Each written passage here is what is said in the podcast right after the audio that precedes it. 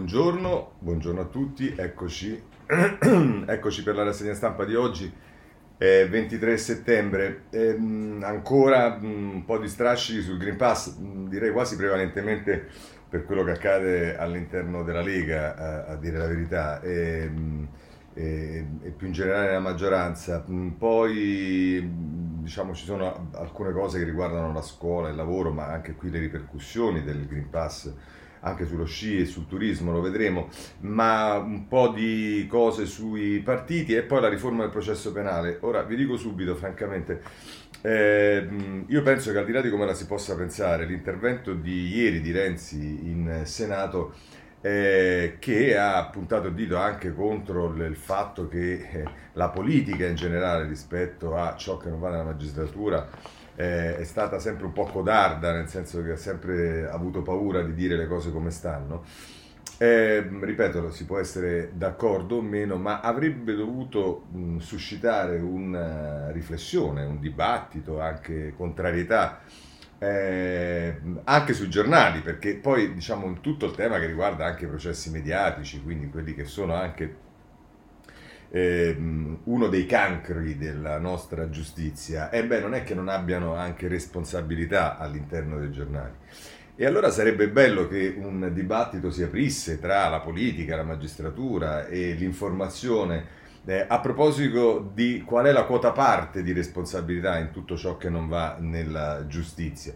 Invece, diciamo, c'è stato un evidente silenziamento, cioè tolti i giornali della destra, alcuni per rivendicare che ora finalmente Renzi dice quello che la destra ha sempre detto, anche se Renzi ha detto una cosa molto diversa ieri, perché per esempio ha detto che eh, certamente c'è stata una responsabilità della sinistra nel eh, e del centro-sinistra nel eh, come dire, utilizzare e, e, e dare, dare, dare mh, eh, credito alla magistratura eh, quando faceva le iniziative contro Berlusconi, ma ha detto anche che c'è una responsabilità del centrodestra che di fronte alla, a quello che stava accadendo, invece di operare riforme strutturali della giustizia, si è preoccupata semplicemente di fare riforme a tutela di Berlusconi. Quindi, però, insomma, detto tutto questo, eh, il resto è sostanzialmente silenzio, cioè i grandi giornali, quelli che avrebbero potuto, ripeto, anche eh, criticare le parole di Renzi, sostanzialmente eh,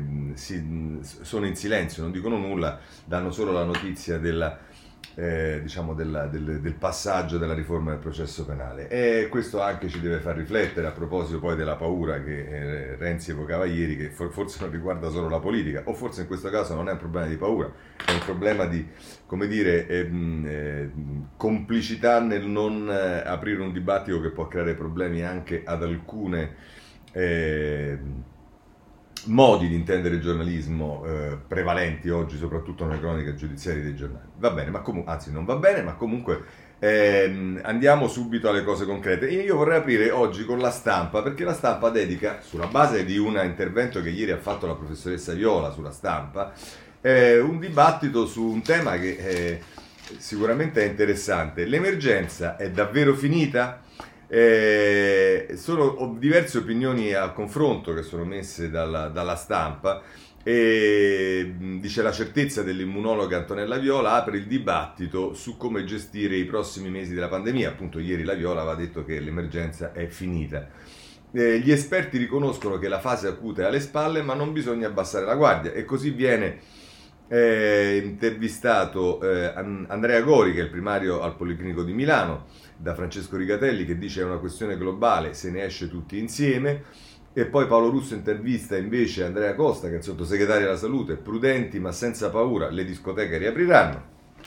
Poi eh, c'è ancora ehm, un'intervista al presidente della Federazione dei Pediatri che dice la situazione migliora, ora vigiliamo sulle scuole e da ultimo un docente di malattie infettive, Giovanni Di Perri, che dice è stato superato il, peri- il peggio, troppi però sono senza vaccino. Questo è quello che eh, ci dice il, eh, il, mh, mm, la stampa. A proposito eh, di, mm, di, questo vorrei eh, segnalarvi anche ehm, Guido Bertolaso sul Corriere della Sera perché eh, diciamo, riprende delle cose che eh, abbiamo detto anche noi nei giorni scorsi, e cioè basta quarantena quando in classe c'è solo un infetto e dice con almeno l'80% di immunizzati togliamo le mascherine nei cinema e nei teatri. Insomma, ehm, Bertolaso, che pure è stato uno di quelli, gli va dato atto che da subito lanciò l'allarme quando magari il tema eh, prime infezioni era sottovalutato sulla pericolosità, sulla quantità di, di morti che ci sarebbero stati, quindi non certo uno eh, così eh, svampito, che però adesso prende una posizione molto eh, molto chiara sul fatto che si possono iniziare a prendere misure, eh, forse anche sulla base del numero di vaccini raggiunti, misure che sono eh, di allentamento rispetto a quelle più rigorose che ci sono state fino ad ora. Vedremo come procederà il dibattito. Allora, Green Pass e il Corriere della Sera, prima pagina, sia il Green Pass, ecco tutte le regole.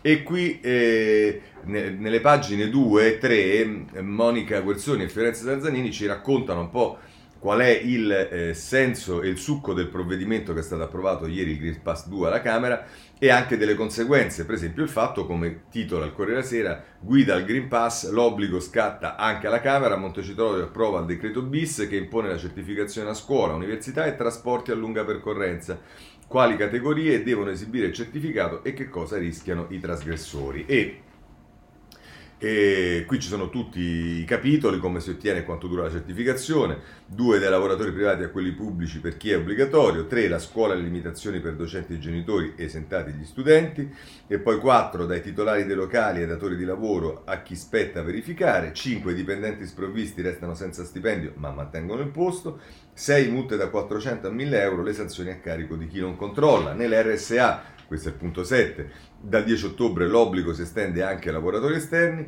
e poi l'8 in tribunale la carta verde è richiesta ai magistrati ma non agli avvocati. 9 tamponi e prezzi calmerati, le farmacie inadempienti chiuse fino a 5 giorni e poi 10 contratti di sostituzione nelle imprese sono sotto i 15 dipendenti.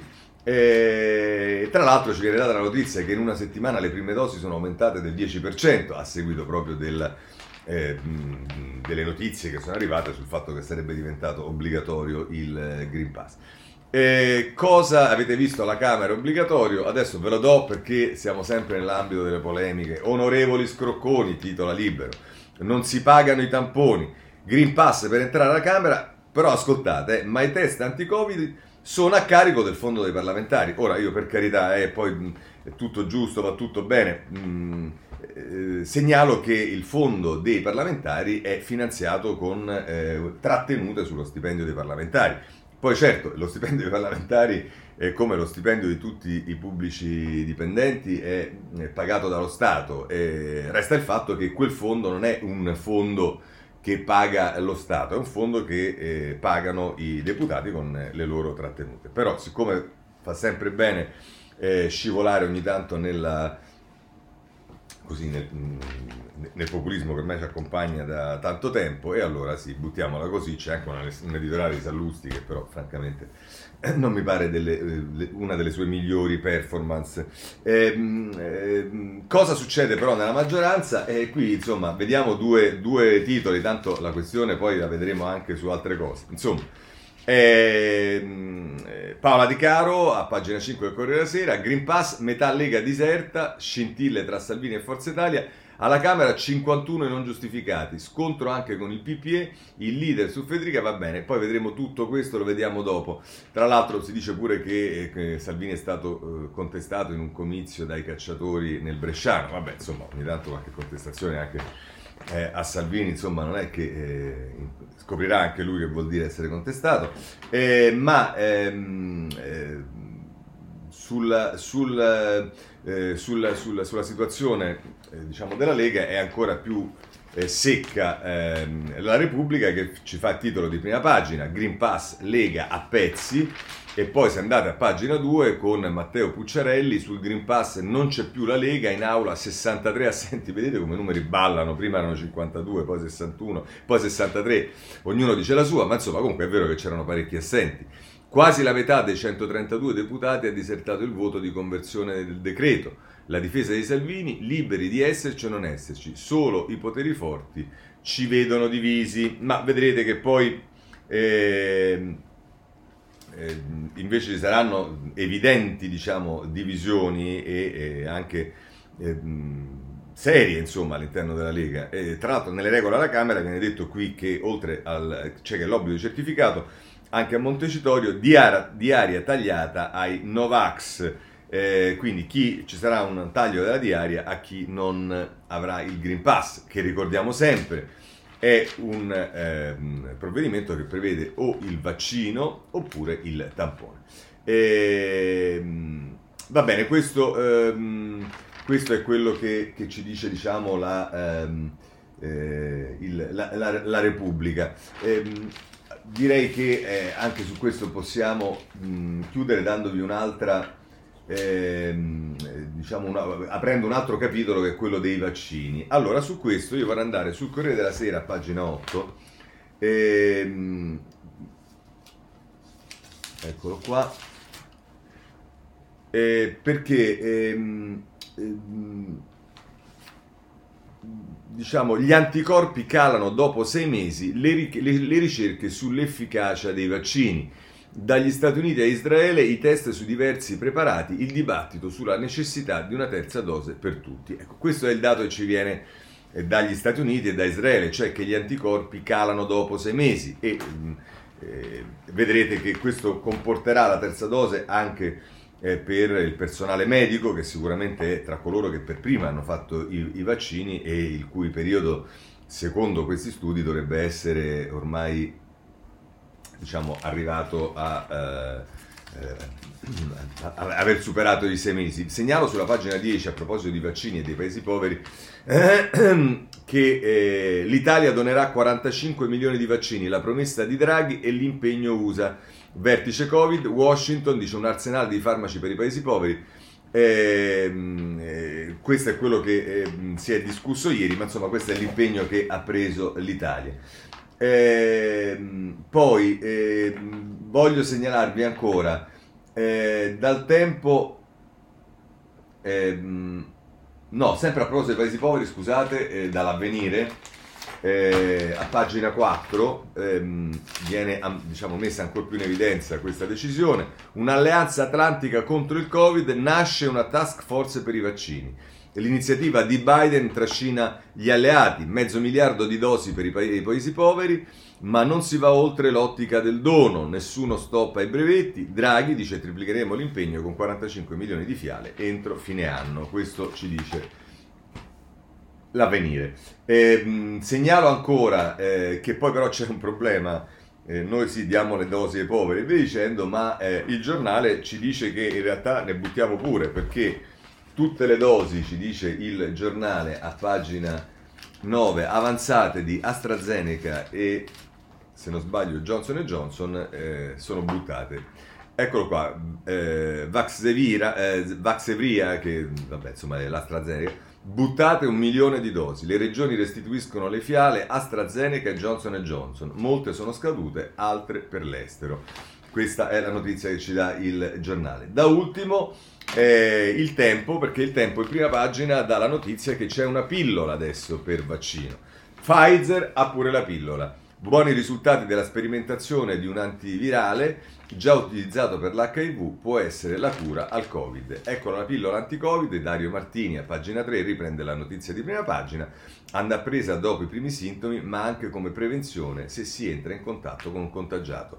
Pfizer svela le strategie in un meeting a Morgan Stanley della terza dose al richiamo annuale e potrà servire un nuovo tipo di vaccino. Questo è quello che ci dice il tempo e direi che con questo possiamo chiudere anche il capitolo vaccini. Per quanto riguarda la scuola, andiamo a vedere dei capitoli. Intanto la Repubblica a pagina 11 eh, tutta la classe o solo contagio, a scuola la babele delle quarantene, eh, causa Covid per almeno 15.000 studenti, le lezioni in presenza sono durate poco, ma ogni regione segue regole diverse. Va bene, però diciamo, adesso noi dobbiamo sempre vedere tutto male, però su 15.000 studenti eh, sono parecchi gli studenti e mi pare che per il resto le cose tutto sommato vanno eh, abbastanza bene, quindi insomma eh, giusto sempre essere vigili, ma eh, il messaggero eh, si occupa invece di ehm, de, delle scuole dei più piccoli, dei nidi, e lo fa con due pagine, nella pagine 8 e 9,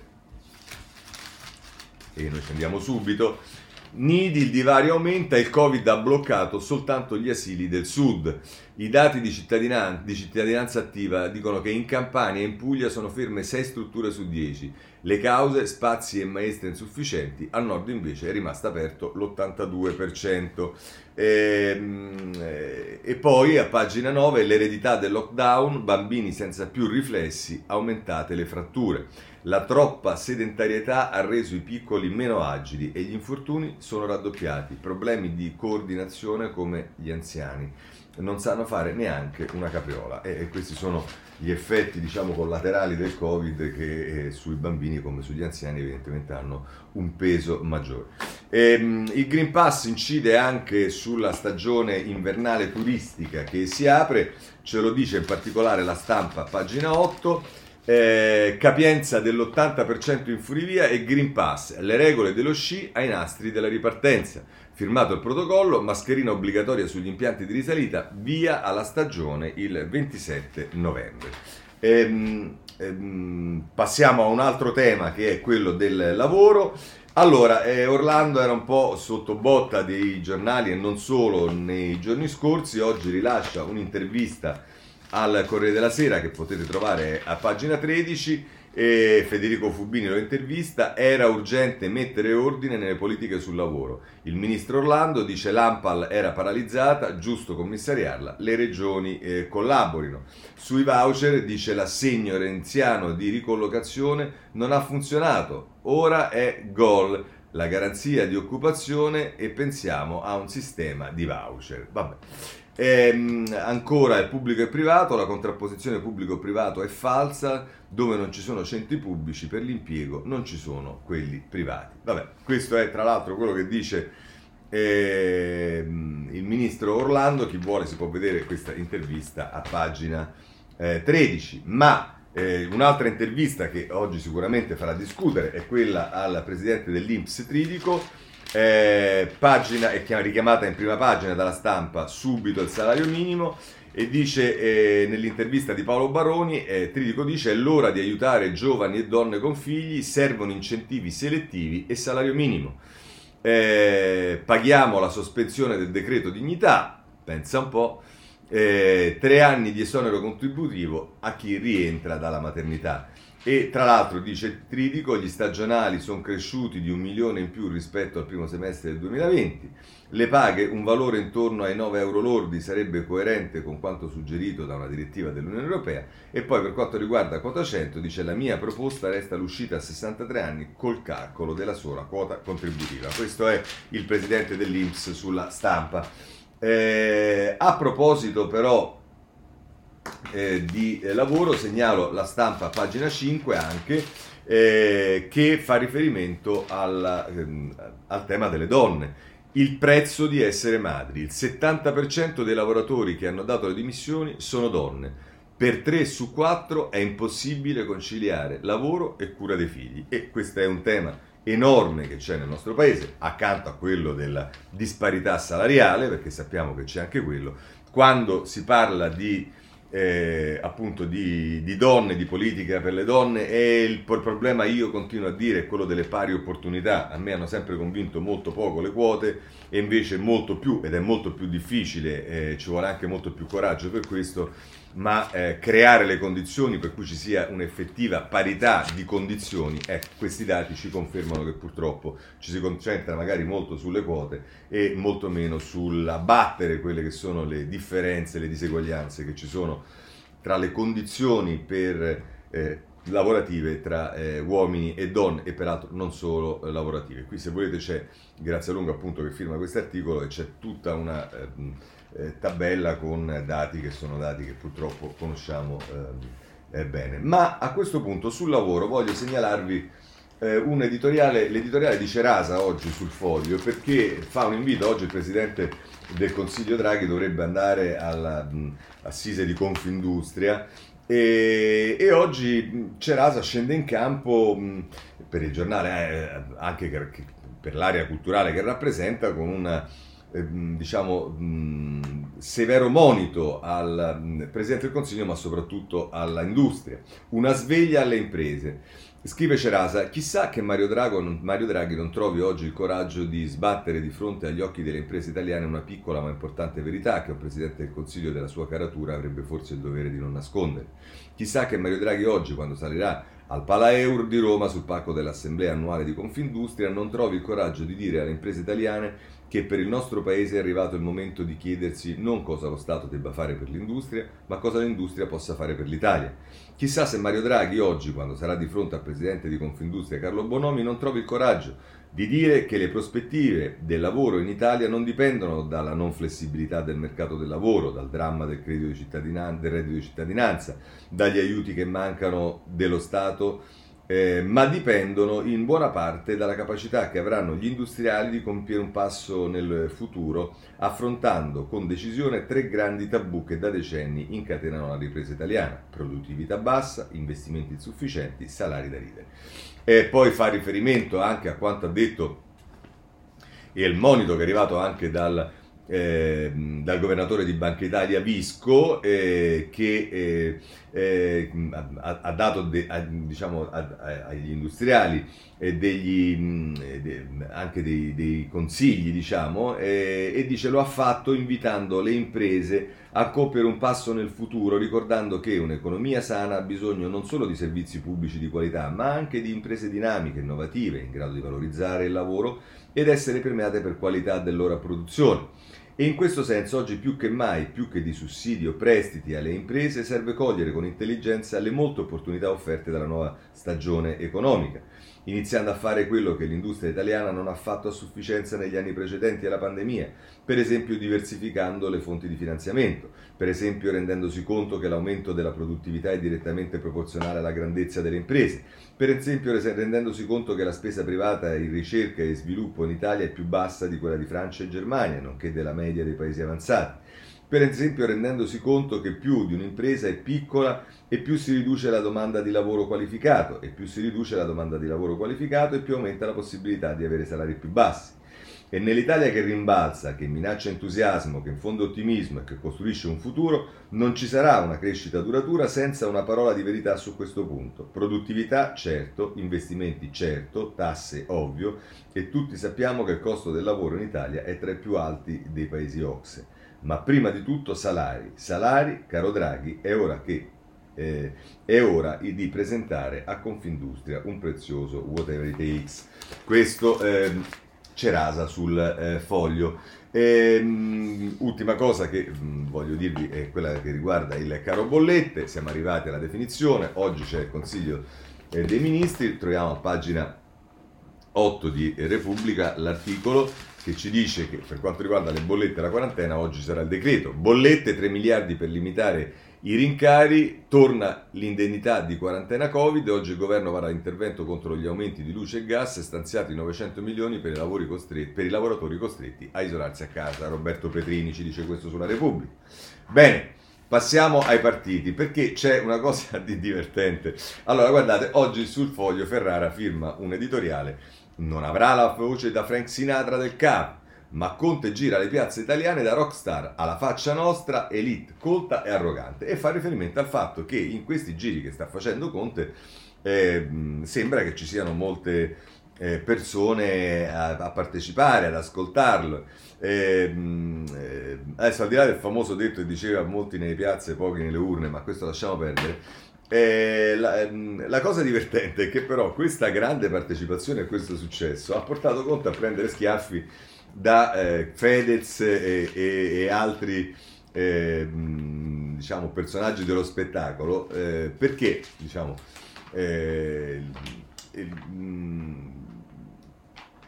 Eccolo qua, i cantanti al capo Movimento 5 Stelle, folla ai comizi. E ai concerti no, non sono passate inosservate le immagini del tour elettorale di Giuseppe Conte, è lo stesso leader del Movimento 5 Stelle a postare sui social la folla di sostenitori che lo attende ogni tappa, ma i cantanti, quelle immagini, non sono andate giù, Da Salmo, già sotto accusa proprio per un concerto a cui avevano partecipato centinaia di persone a Ermal Meta, Enrico Ruggeri e Francesca Michelin, eh, gli artisti che da quasi due anni attendono di tornare al palco, hanno denunciato gli assembramenti ai comizi e il fatto che le regole ferre imposte per chi fa spettacolo dal vivo vengono sorpassate da chi fa politica. E poi appunto si parla anche di Fedez.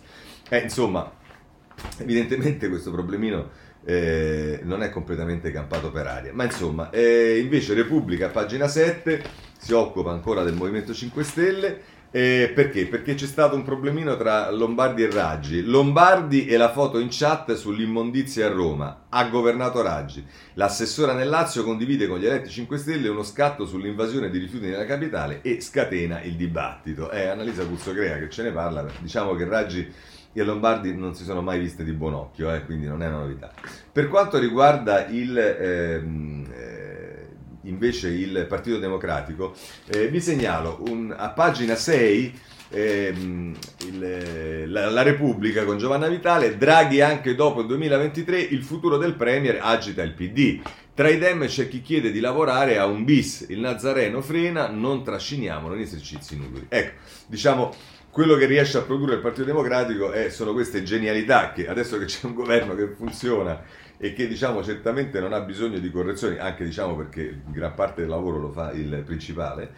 Eh, ci inventiamo, ritorniamo ai giochetti della politica, il, il, il Draghi bis non so che cos'altro. Ma eh, sulla stampa oggi c'è un intervento di Geremicca che parla di eh, Letta e dice sinistra avanti a sua insaputa e prosegue a pagina 13 questo articolo che comincia in prima pagina ora non abbiamo la possibilità di leggerlo tutto ma eh, dice Geremica, quel che si prova quando vinci per autorete una partita che ormai davi persa.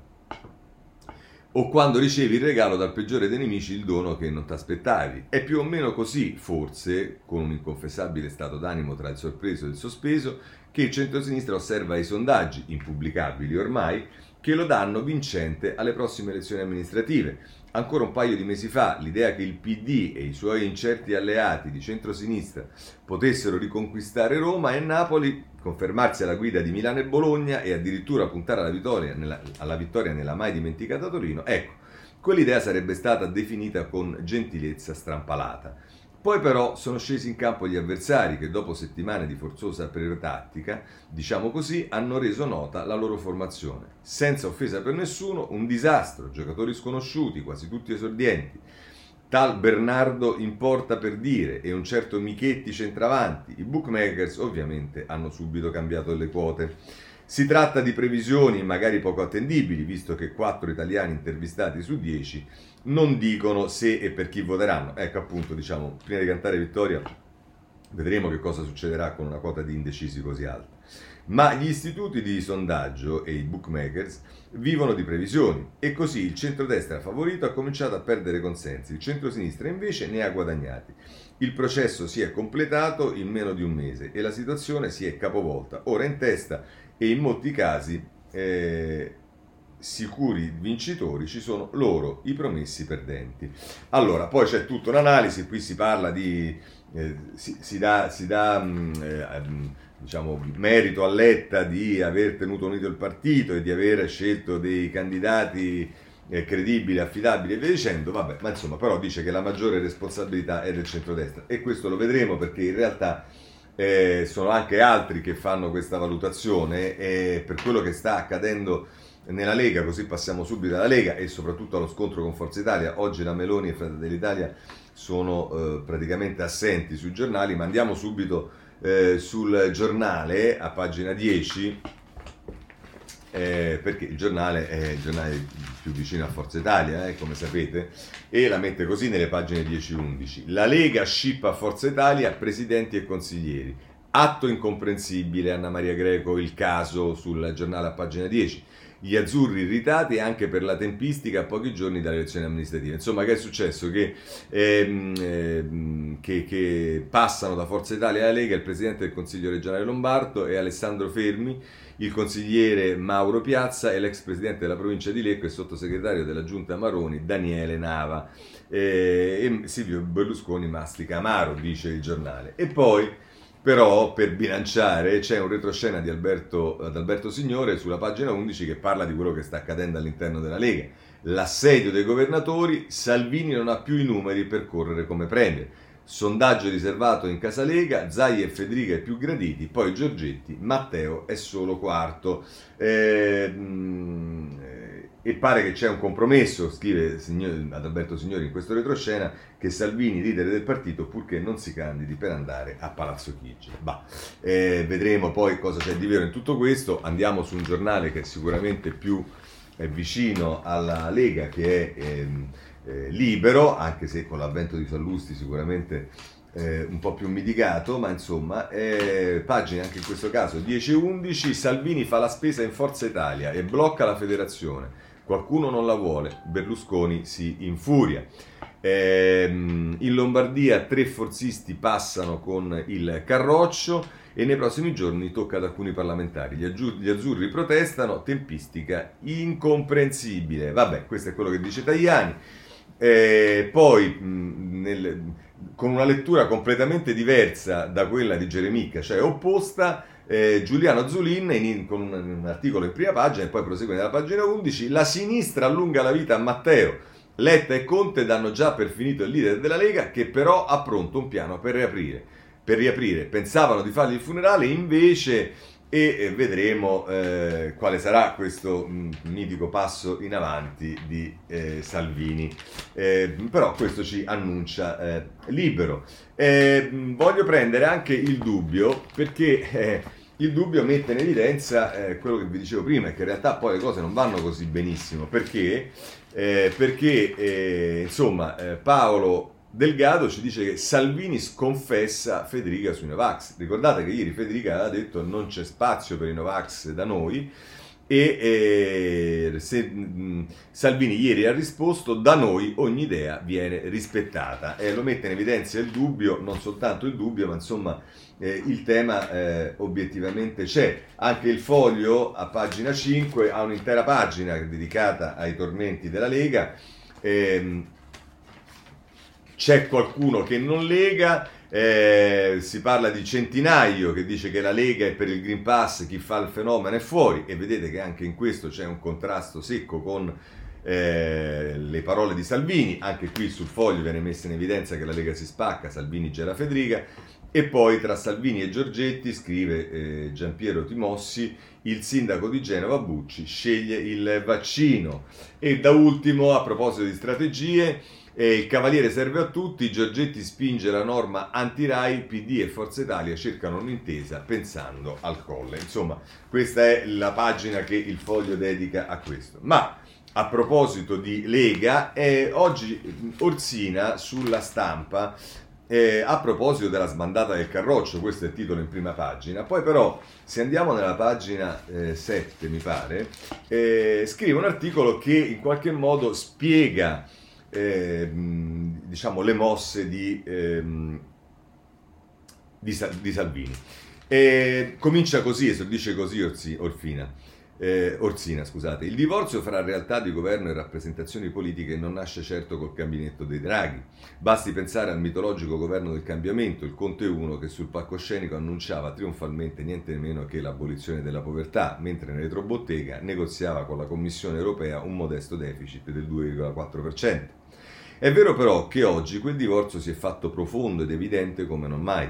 I partiti gonfiano il petto, si rivolgono a questa categoria o a quella, ridipingono con, lori, con colori sgargianti identità e ideologie, mentre Draghi decide. Comprensibilmente le forze politiche fanno una gran fatica a gestire l'abisso che si è aperto fra realtà e rappresentazione. Fatica il Partito Democratico, anche se i suoi tormenti erano più evidenti qualche mese fa di quanto non lo siano adesso.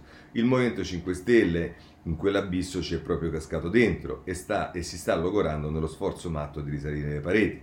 Ma in questi giorni l'attenzione si concentra in particolare su come la Lega si stia dibattendo fra politica e il governo. E poi saltiamo alcuni passaggi e conclude così Orsina. Rendendo ancora più palese e radicale il divorzio fra realtà e rappresentazioni, il governo Draghi non poteva che sollecitare ed evidenziare la natura bifronte della Lega. Ma proprio perché il divorzio vive nell'intero sistema politico italiano, prima ancora che in questo o quel partito, dubito fortemente che le due facce leghiste finiranno per scontrarsi davvero, tantomeno per staccarsi l'una dall'altra. Qui ci riferisce alle ipotesi di scissione che è uscita nei giorni scorsi. Il primo attore Salvini dovrebbe avere imparato ormai, e perché avrebbe accettato di entrare al governo con Draghi altrimenti, quanti, quanto vani e sterili siano gli applausi raccolti sul palcoscenico, se poi non si riesce a mettere almeno un piede nella sala macchine del paese e una volta lì non si sa nemmeno da che parte cominciare per governarlo. E gli uomini della sala macchine, Giancarlo Giorgetti per non fare che un nome, dovrebbero ben ricordare la Lega del 4% ed essere consapevoli di come, in fin dei conti, in democrazia i voti qualcosa ancora contino e sia molto difficile raccoglierli senza un primo attore. Appunto si faceva riferimento che nel 2013 la Lega stava al 4% e Salvini l'ha portata poi al 34%. È vero che ora sta al 20%, ma comunque il 20% dice eh, Orsina, mette in evidenza Orsina è certamente 5 volte il 4, anche se poco, del, poco, più della metà del 35. E conclude così, che le due anime della Lega non soltanto non si separino, ma anzi imparino a convivere, infine è importante non soltanto per il partito. Il divorzio fra realtà di governo e rappresentazione politica è ben poco di democratico e la compiutezza che ha raggiunto col governo Draghi è tollerabile a malapena soltanto in virtù della situazione emergenziale. Richiudere quella frattura è essenziale e urgente ed è una delle partite più rilevanti che la democrazia italiana dovrà giocarsi nei prossimi 18 mesi. Una partita in cui la Lega rimane un giocatore primario. Così Orsina sulla stampa. E abbiamo analizzato, avete visto, con Geremicca la sinistra e con Orsina la destra, in particolare eh, la Lega. Bene, chiudiamo questo capitolo, c'è quello delle amministrative. Allora, ehm, per quanto riguarda le amministrative, Repubblica, pagina 4 in generale sulle eh, amministrative, quei candidati sindaci di destra in fuga dai leader e viceversa.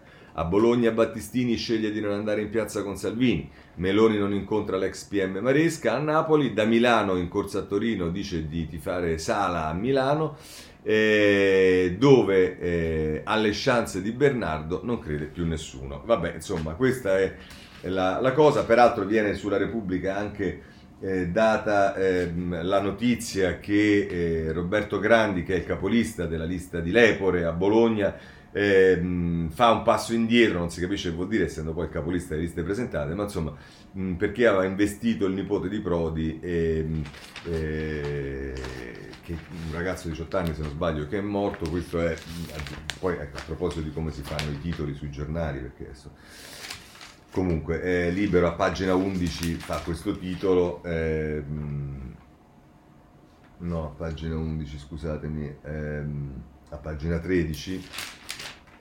Eh, la sinistra candida l'uomo che uccise il nipote di Prodi. Insomma, comunque, eh, questo è quanto. Poi sulle amministrative si, vi segnalo la prima pagina e le successive quattro del Messaggero che si dedicano a Roma e il dibattito, il confronto che c'è stato al Messaggero tra i principali candidati a Roma, cioè Calenda, Gualtieri, Michetti e Raggi. E poi, eh, da ultimo, eh, il foglio eh, a pagina 3.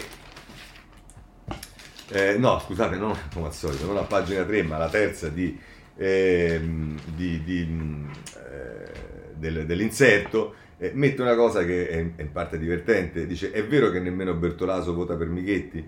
La domanda a Guido Bertolaso il foglio la fa dritta dritta. Dottore, ci hanno raccontato che lei non voterà per Enrico Michetti, il candidato sindaco del centrodestra, è vero? Ed ecco la risposta di Bertolaso, neanche troppo sibillina. Mi vanno bene tutti e tre i candidati, basta che la Raggi vada a casa. Se si cercava la conferma, chiosa il foglio, di una certa diffidenza del centrodestra per il centrodestra, per così dire, eccola, la Vox Populi è che Bertolaso voti Calenda, ma vai a sapere, eh sì.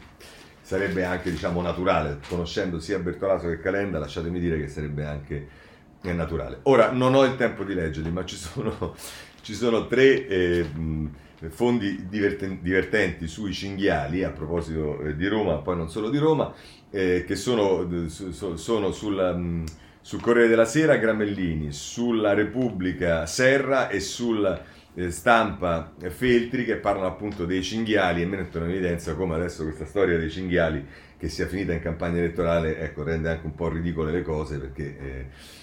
Eh, vabbè, insomma, eh, non ho il tempo di leggerla purtroppo. La, ehm, a proposito amministrative, allora guardate, no, ve lo segnalo perché il domani, allora, il domani, eh, una volta scrive che Renzi è non mi ricordo che cosa, una volta scrive che ci sono le ombre dell'andrangheta su Salvini e Salvini giustamente replica e poi il domani eh, si picca del fatto che sia stato attaccato da Salvini e una volta se la prende con Brugnera a Venezia, adesso è il turno di Occhiuto i bonifici sospetti al futuro presidente della Calabria Occhiuto. È il favorito alle elezioni, ma ha come socio un manager che è stato nominato dal fratello sindaco di Cosenza in aziende comunali. Dubbi sulle società e su alcuni pagamenti. Tutto regolare replicano. Allora, qui stiamo parlando, indovinate un po' di una cosa che... Eh, di una, di una dice, dice si sono accesi i riflettori dell'antiriciclaggio di Banca Italia. Da quanto risulta al domani, intanto da quanto risulta al domani, e questa roba, o, siccome ci stanno avvocati, cosa vi dicendo, o gliel'ha data qualche funzionario di Banca Italia, oppure non credo che gliel'abbia data eh, Occhiuto qualcuno di Occhiuto. Ma poi, eh, diciamo, eh, stiamo parlando, ricordatevi che siamo sempre nella eh, campagna elettorale in Calabria, si sparano titoli di questo tipo, eh, salvo poi mettere che la replica è che è tutto regolare, e poi però il domani si domanda per quale motivo e, e chiede solidarietà quando arrivano le querele di eh, ma con questo modo di fare, che mm, diciamo, ripeto, è sempre più la succursale del, del, del, fatto quotidiano, ma con questo modo di fare almeno non ti, non ti diciamo piccare se poi la gente reagisce, perché eh, che cosa ci sia di, di, di, di, reale in tutto questo, no, si spara un articolo, si parte con ovviamente il processo mediatico e poi magari si scoprirà, come si scopre in tanti casi, che è una normale indagine della Banca d'Italia che fa eh, quando ci sono eh, movimenti. Ma vabbè, questo è eh, il domani. Sul referendum, che cosa succede sul referendum? Eh, insomma, vi segnalo due cose. Il tempo, che ovviamente si preoccupa del tema delle firme digitali, delle cose eccetera eccetera, ma perché c'è dentro quello sulla legalizzazione. È Riccardo Mazzoni che scrive allarme democrazia digitale. La nuova modalità di raccolta firme per i referendum rischia di affossare del tutto il Parlamento. E però sopra nell'occhiello dice la richiesta sulla liberalizzazione della cannabis può aprire il varco. scusate.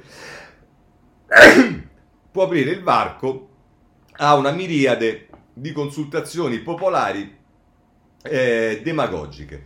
E quella, perché invece le altre no. Eh, vabbè, questo è il tempo che volete, che ci possiamo aspettare ma vi segnalo sempre sul, invece sul tempo una risposta in qualche modo che arriva dal riformista a pagina 11 Alberto eh, Cisterna che dice quei referendum che scuotono l'elite terrorizzata la firma digitale che semplifica la sottoscrizione dei quesiti agita i gruppi di potere aggrappati ai loro privilegi. Così il riformista eh, nella pagina 11 riforma penale. Allora, vi dicevo, non ci sono eh, grandi cose sui grandi giornali, il Corriere della Sera se ne occupa, pagina 15, eh, con eh, questo titolo, oggi l'ok, così cambia il processo penale, al Senato passa il doppio voto di fiducia, critico il Movimento 5 Stelle, pannicello caldo, defezioni anche in Forza Italia. È Virginia Piccolillo eh, che mh, dentro questo pezzo forse poi da qualche parte ci metterà pure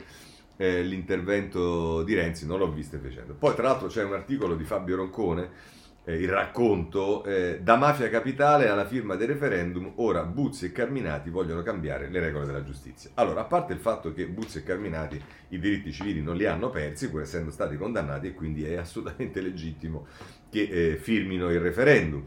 Ma poi vorrei segnalare a Roncone in questo caso che eh, mafia capitale, da mafia capitale, mafia capitale non c'è e forse ne dovrebbe prendere atto anche qualche giornale che magari ci ha eh, diciamo vissuto per qualche settimana, mese, anno su questo tema, però eh, la Cassazione ha stabilito definitivamente che la mafia capitale non esisteva. Il Repubblica neanche ne parla, mi pare, sul giornale. La stampa, pagina 10, eh, la mette così. Eh, la giustizia agita la maggioranza ma passa la riforma e Carlo Bertini che scrive arriva la fiducia in Senato con 50 assenti tra cui Salvini, i giaccuse di Renzi contro i giustizialisti 5 Stelle nel mirino, in realtà diciamo il mirino di, Renzi eh, ci stava eh, soprattutto la eh, logica delle correnti nella magistratura, ma insomma vabbè qui si fa riferimento al fatto che dice che Di Maio ha chiesto scusa e che questa è una cosa positiva e va bene. Andiamo a vedere però su altri giornali perché eh, il giornale ehm, va nelle pagine eh, 2 e 3 a parlare di, eh, della riforma del processo penale, Draghi riforma la giustizia penale e cancella l'era buona, fede. Sì alla Cartabia. E poi Laura Cesaretti, l'affonto di Renzi sul giustizialismo della sinistra, correnti CSM come la partitocrazia il leader di Italia Viva spinge la riforma, è un ottimo passo, ma non basta. L'azzurro Caliendo dice a posto una questione da considerare. E vabbè, meno male. Vedremo che poi adesso c'è Zurlo, ma prima voglio dirvi come eh, la, mette, eh, la, mettono altri. Eh, il tempo a pagina 7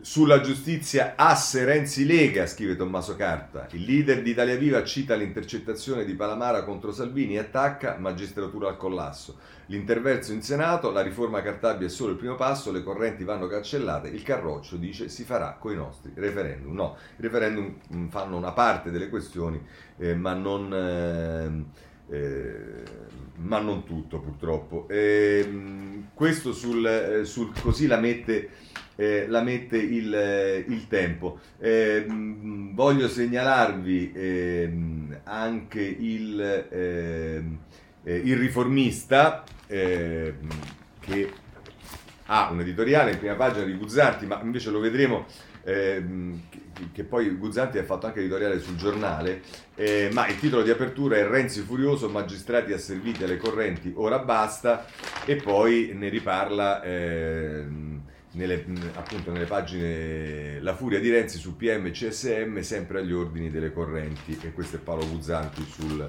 eh, riformista. Eh, ancora ehm, voglio segnalarvi eh, a questo punto il domani, perché domani c'è un'interpretazione tutta sua che eh, diciamo eh, non abbiamo visto sugli altri giornali, ma secondo il domani, eh, con noi o con i magistrati, Renzi mette un'ipoteca sul futuro di Cartabia. Il leader di Italia Viva interviene per attaccare lo strapotere dei correnti in magistratura, ma il suo è soprattutto un messaggio alla ministra in vista di una candidatura al colle. Bah, vabbè, questa è l'interpretazione del domani, ognuno ovviamente ci può stare, ognuno può interpretarla come crede.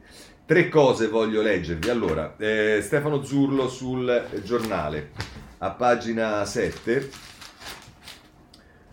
ma figuriamoci a pagina 7, a pagina 3, anzi prende le pagine 2 o 3, in cui parla diciamo di quello che è accaduto al Senato, Parlamento inerte sullo scandalo del sistema, resta aperta la piaga delle toghe policizzate, eh, si fa riferimento a Palamare e poi dice Matteo Renzi ha tenuto ieri nel suo scranno di Palazzo Madama l'ennesima requisitoria contro il sistema che ha travolto anche la sua famiglia, trasformando i suoi genitori in una coppia alla Bonnie e Clyde, autorevoli giuristi come Sabino Cassese e politici eh, carismatici della sinistra come Luciano Violante hanno, detto, hanno dettato il metronomo delle riforme che non possono aspettare. Ma al momento, e speriamo di essere smentiti già domani, il cantiere legislativo è vuoto, si procede in ordine sparso o ci si accontenta del maquillage firmato dalla Guarda Sigilli. Dietro l'angolo c'è l'elezione del Presidente della Repubblica e forse, chissà, nuovi assetti di governo. Le riforme di sostanza, quelle che dovrebbero per forza di cose toccare la seconda parte della Costituzione, languono e fra queste ci sono anche quelle della giustizia, pure attese dalla buona parte della nomenclatura PD. Così la Lega e i radicali provano a far saltare la cassaforte del corporativismo raccogliendo le firme per i referendum che, combinazione, hanno trovato in queste settimane sponde rilanci, rilanci insospettabili. Ma la strada popolare, oggi così di moda per via della rivoluzione digitale, ad oggi non sembra aver dato carburante al motore della classe politica. Certo c'era il gran dossier Cartabia, che pure quello, in un paese frammentato come il nostro, ha rischiato di saltare e si è inventata l'improcedibilità per disinnescare la prescrizione senza fine e l'ira 5 Stelle. Meglio una piccola riforma che niente, ma dopo quasi 30 anni di chiacchiere e tentativi di cambiamento puntualmente affossati dal Partito della Conservazione, è arrivato il momento di voltare pagina.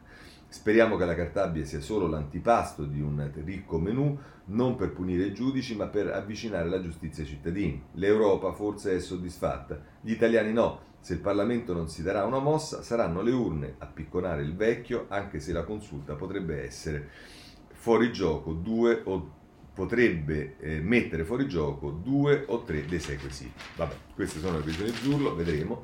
Eh, oltre a Zurlo c'è Fausto, Fausto Carioti sul Libero, perché Libero anche eh, titola eh, andiamo inizia in prima pagina Renzi demolisce giudici meglio tardi che mai.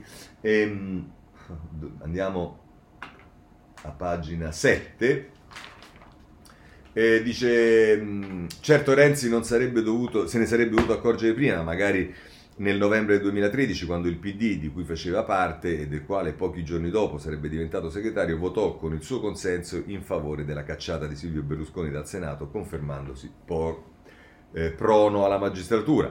È ovvio che il senatore Fiorentino ora parla così perché nel frattempo ha provato cosa significa trascorrere i propri giorni nella parte sbagliata del ceto politico, quella in cui si indagano eh, in quella in cui sei indagato in proprio e tramite i tuoi parenti e, eh, additato, additato dalle toghe di magistratura democratica come uno attorno al quale va steso un cordone sanitario. Inevitabile quindi che i primi destinatari delle parole di Renzi siano i suoi nemici nella magistratura, ai quali ieri in buona sostanza ha detto non mi farete fare la fine di Berlusconi. Il suo discorso però non si ferma qui, intanto perché chi oggi dice simili cose si brucia i ponti alle spalle e domani non potrà allearsi con Andrea Orlando, Giuseppe Provenzano, gli Alfonso Bonafede e Giuseppe Conte.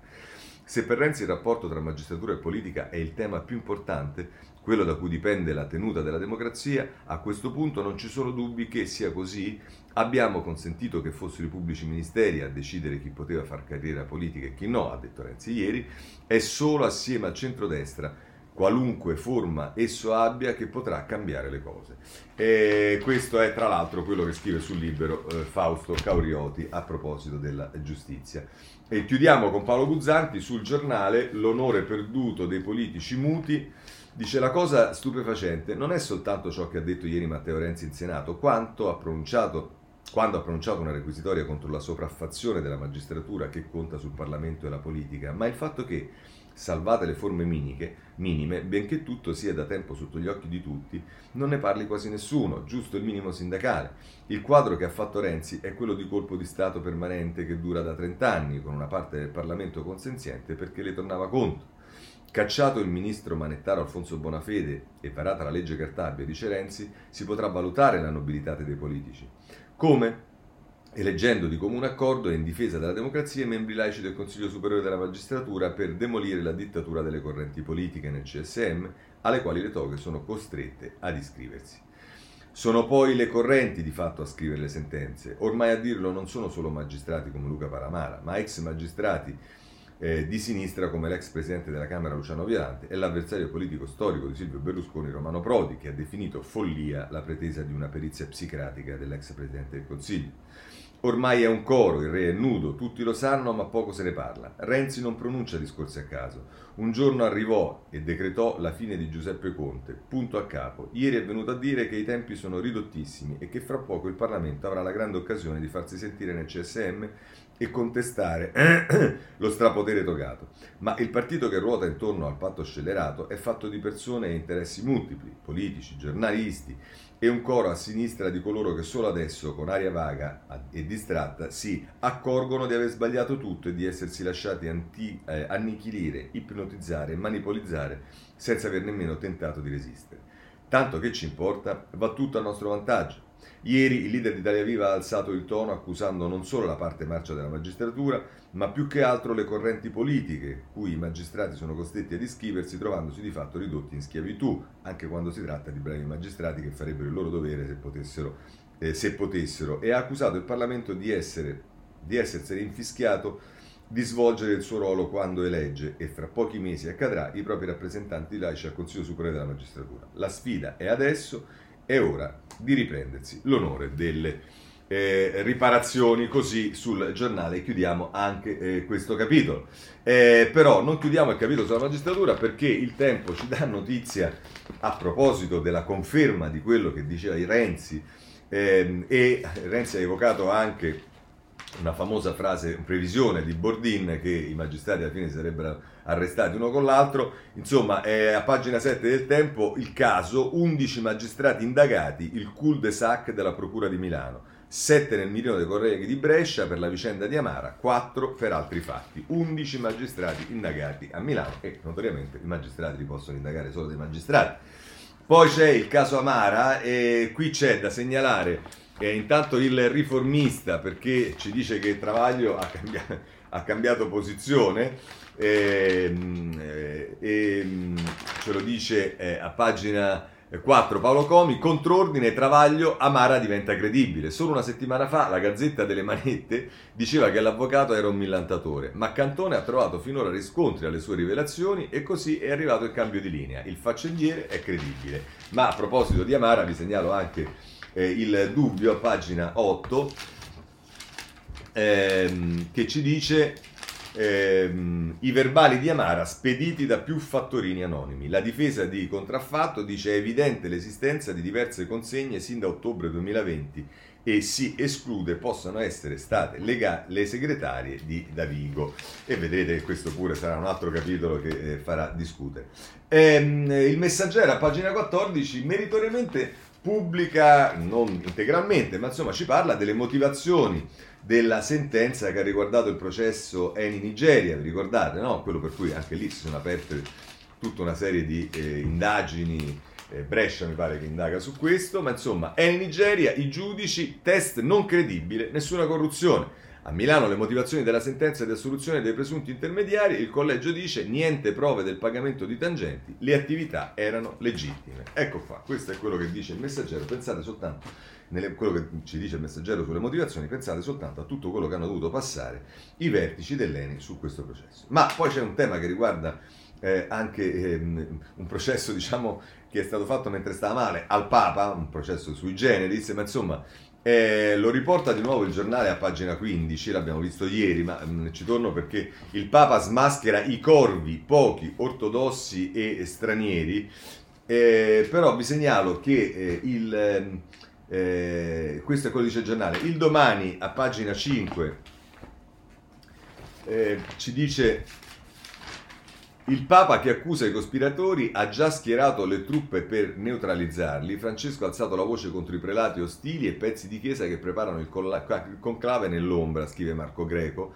Ma la fronda non può molto contro un collegio cardinalizio che eh, il Papa ha già rimodellato a sua immagine. Poi su qualche altro giornale c'è scritto che eh, Parolin dice che erano pochi, ma io non so chi siano, quindi sembra quasi che ci sia una, una presa di distanze, ma queste sono mie interpretazioni, io non sono certo un vaticanista, non ci capisco assolutamente nulla, quindi prendetela assolutamente per quello che sono, cioè nulla, eh, però va letto diciamo, l'Andreas Version oggi sul foglio che la mette così, chi glielo spiega adesso a Ciccio 1 che sputtanare l'intero col crave accusandone molti membri pur guardandosi bene dall'indicare i nomi degli accusati, sembra una cosa più da papete che da papa.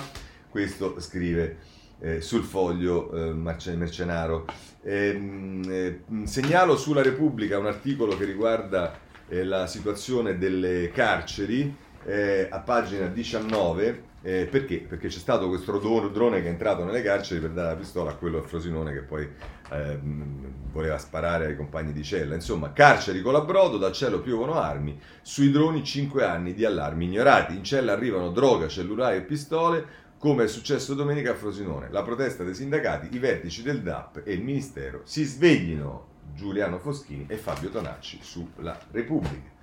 Ehm, vi segnalo un'intervista a uh, Gabrielli sull'allarme terrorismo che però mette in discussione anche la possibilità di un coordinamento eh, o meglio di una, di una, di una regia eh, europea eh, su eh, questo, allarme terrorismo e clan criminali, intelligence europea è un controsenso e a proposito di questo dice un'intelligence comune dovrebbe rispondere a una regia europea ma chi fissa le priorità? Si domanda in questa intervista che gli fa Francesco Grignetti, eh, Franco Gabrielli, eh, che appunto ha intervistato sulla stampa. Siamo praticamente eh, alla fine, segnalo che è stato arrestato eh, lo zio di Saman a Parigi e questo ci si augura che eh, faccia avere qualche notizia in più sulla fine, che purtroppo non ha molte speranze di, di essere diversa da quella che tutti immaginiamo eh, della ragazza. Poi la notizia anche di una sentenza eh, di una donna che ha ucciso eh, il compagno violento che la stava minacciando e che è stata assolta per legittima difesa. Eh, sul Corriere della Sera, a proposito del clima, eh, c'è un sondaggio che vi segnalo a pagina 29 che dice che gli italiani vogliono fare presto, il clima è un'emergenza grave, per l'81 degli italiani bisogna agire, ancora poco noto il concetto di transizione energetica, ma lo Stato deve fare la sua parte, questo sul eh, Corriere della Sera. Su Alitalia la situazione è eh, bella incasinata e, e, la stampa ce ne parla a pagina 22. Eh, eh, bagagli bloccati, scioperi e voli saltati, guerra in Alitalia e Fiumicino va in tilt, raffica di assemblee per il passaggio alla nuova compagnia, i consumatori dicono è inaccettabile. Eh sì, è obiettivamente inaccettabile. Eh, eh, per quanto riguarda la TV, la stampa a pagina 7 ci dice che torna Corona ehm, al, dal, dalla Berlinguer e diciamo ognuno si consola come può ehm, perché fa risalire gli ascolti, questo diciamo eh, farebbe venire dubbi anche su coloro che ascoltano questa trasmissione, ma va bene. Eh, eh, vi segnalo invece dalla stampa due pagine molto interessanti su una nuova categoria di, clima, di, di migranti. Avevamo quelli che scappano dalle guerre, quelli che scappano dalla fame e adesso ci stanno i migranti climatici. 2000, nel 2050 saranno 216 milioni e in Italia già 7 su 10 arrivano spinti dal riscaldamento globale. Ecco, vedremo poi che cosa si dirà eh, ma eh, diciamo il, il, tema è un tema molto serio. Eh, Draghi ne sente Putin per ehm, l'Afghanistan e altre cose, stampa pagina 18, ci sarà invece una telefonata tra eh, Macron e Biden, ci dicono molti giornali, in particolare il Corriere della Sera sulla pagina 11, e poi le elezioni in Germania ne parlano tutti i giornali, Repubblica pagina 16 e Stampa pagina 18, e poi la Fed, e questo è il titolo di apertura del Sole 24 ore, Fed presto meno aiuti, tassi su nel 2022. Ehm, eh, si dà notizia che su Evergrande scende in campo Pechino perché potrebbe essere la bolla delle, delle costruzioni cinesi, ma eh, sulla, eh, sulla, Fed dice il Comitato di Politica Monetaria sulla riduzione graduale del programma di acquisti a sostegno dell'economia, la Banca Centrale USA prepara il completamento dei tagli entro metà dell'anno prossimo. Speriamo che questo non abbia delle ripercussioni pesanti sulla borsa. Con questo chiudiamo la rassegna stampa. Se volete, come al solito, ci vediamo domani alla stessa ora. Buona giornata a tutti.